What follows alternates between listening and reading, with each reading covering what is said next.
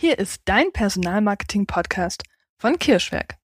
Du bekommst wertvolle Impulse, wie du Stellenanzeigen optimierst, damit du wirklich passende Bewerbende ansprichst und dadurch Zeit und Geld sparst, aber vor allem Lebensqualität gewinnst.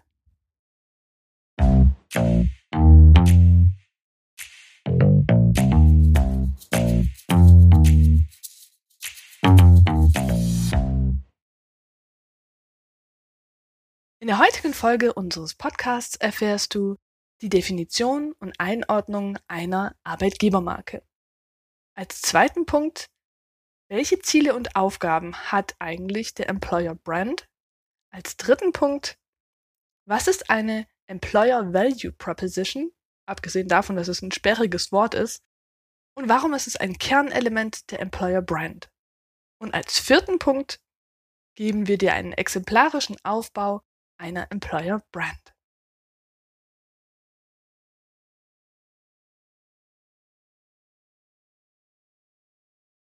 Arbeitgebermarke. Was ist das eigentlich und welche Ziele verfolgt sie? Die Employer Brand oder Arbeitgebermarke ist vergleichbar mit einer Produktmarke.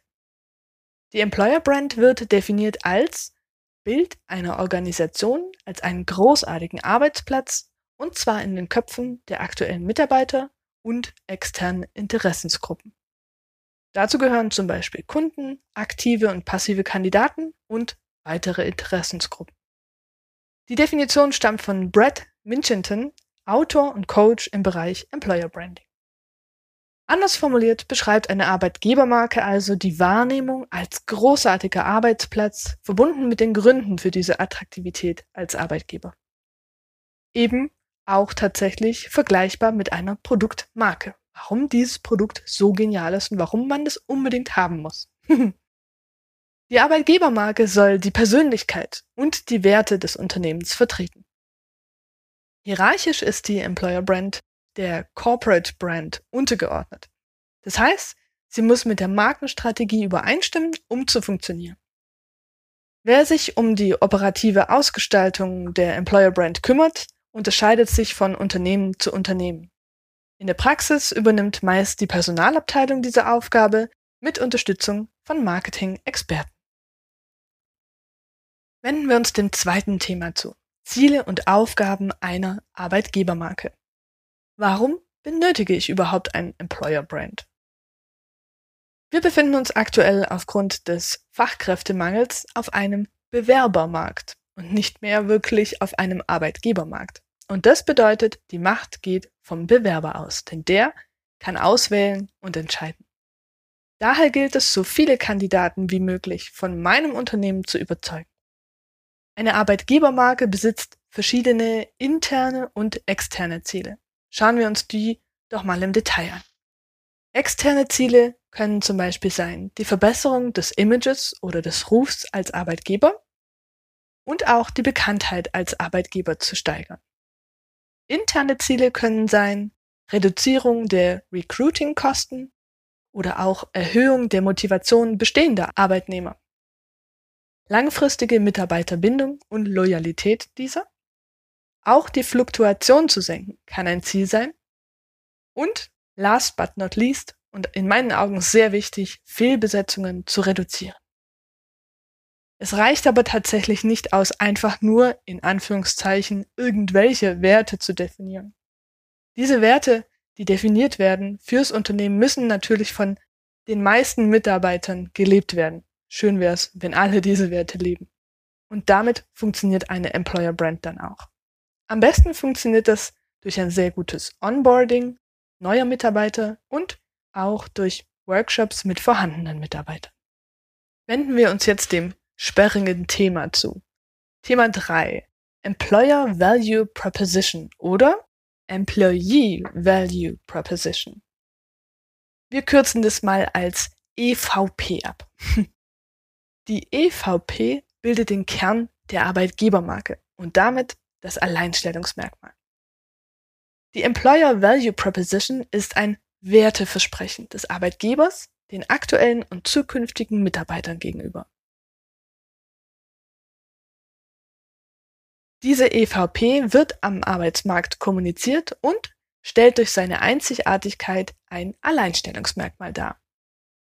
Die EVP muss sich also von den Stärken der Wettbewerber unterscheiden und ist vergleichbar mit der Unique Selling Proposition, also dem USP aus dem klassischen Produktmarketing.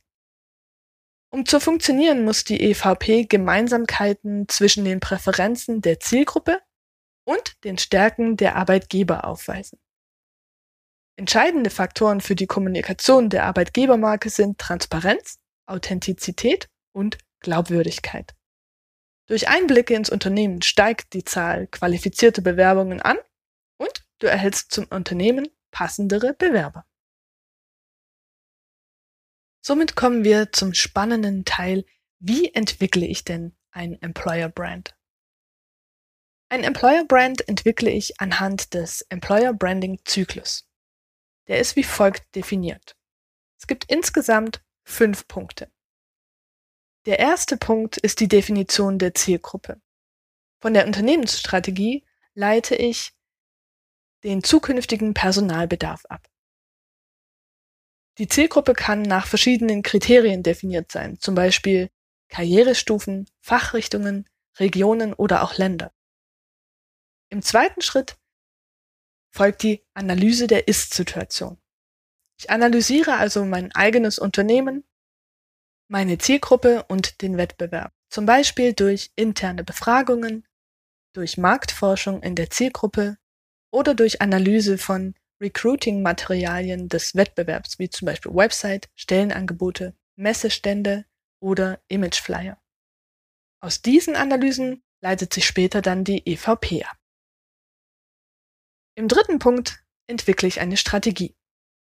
Die Ziele definieren sich nach den SMART-Kriterien, die da lauten spezifisch, messbar, attraktiv, realistisch und terminiert. Sonst kann ich eben später auch keine Erfolgs Messung durchführen.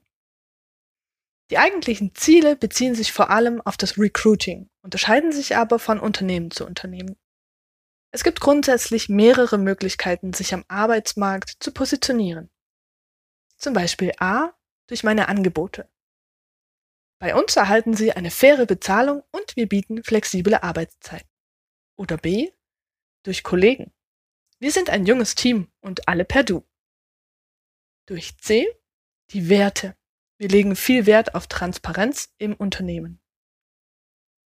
Durch D die Aufgaben. Bei uns wird Kreativität gefördert und du darfst dich gerne mit eigenen Ideen einbringen. Durch E die Sinnhaftigkeit der Arbeit. Wir helfen kleinen und großen Unternehmen bei Google ganz nach, ganz nach oben zu kommen und sorgen damit für mehr Sichtbarkeit und mehr Kunden oder durch F Mischformen. es ist natürlich auch möglich, diese verschiedenen Möglichkeiten miteinander zu kombinieren. Im vierten Schritt folgt dann die Strategieumsetzung. Und das ist der wichtigste Schritt im ganzen Prozess. Ich muss als Arbeitgeber nämlich begründen, dass diese Aussagen, die ich treffe, nicht nur frei erfunden sind, sondern ich muss Beweise und Geschichten liefern, um die Aussagen zu unterstützen und glaubhaft zu machen, dass die genannten Punkte wirklich im Unternehmen gelebt werden. Das funktioniert zum Beispiel sehr gut mit Mitarbeiterzitaten, mit Einblicken in mein Unternehmen durch Bild- und Videomaterial oder sogar durch sogenannte Markenbotschafter für die eigene Employer Brand, die aus ihrem Alltag beim Arbeiten erzählen. Aber mehr dazu dann in einer weiteren Folge. Im fünften Punkt schließt sich der Zyklus mit der Kontrolle. Kosten-Nutzen-Rechnung, um Sinnhaftigkeit einzelner Maßnahmen zu prüfen, schützt mich davor, dass ich ins Blaue investiere. Die Prüfung erfolgt zum Beispiel mittels bestimmter Kennzeichen wie der Quantität der Bewerber sowie der Qualität der Bewerber pro Stelle und der relative Anteil an Initiativbewerbung.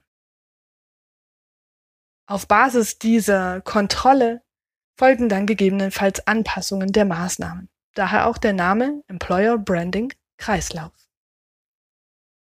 Damit hast du großartiges Material an der Hand, um durchzustarten, wenn es heißt, was ist eine Arbeitgebermarke und wie baue ich sie auf. Die wichtigsten Learnings dieser Folge für dich zusammengefasst. Arbeitgebermarke hilft im Personal. Sie liefert weniger, aber dafür passendere Bewerber. Die EVP liefert ein Alleinstellungsmerkmal und trifft die Präferenzen der Zielgruppe. Der Employer Branding Kreislauf setzt sich zusammen aus Zielgruppendefinition, Ist-Analyse, Strategieentwicklung und Umsetzung sowie Kontrolle und Anpassungen der Maßnahmen. Tja, das war's auch schon wieder mit dieser Episode. Ich hoffe, du konntest was für dich mitnehmen. Ich freue mich sehr, wenn du das nächste Mal reinhörst, wenn es wieder heißt, wertvolle Unternehmen finden wertvolle Mitarbeitende. Ganz liebe Grüße und bis zum nächsten Mal. Deine Nina vom Kirschweg. Ups, da war ja noch was.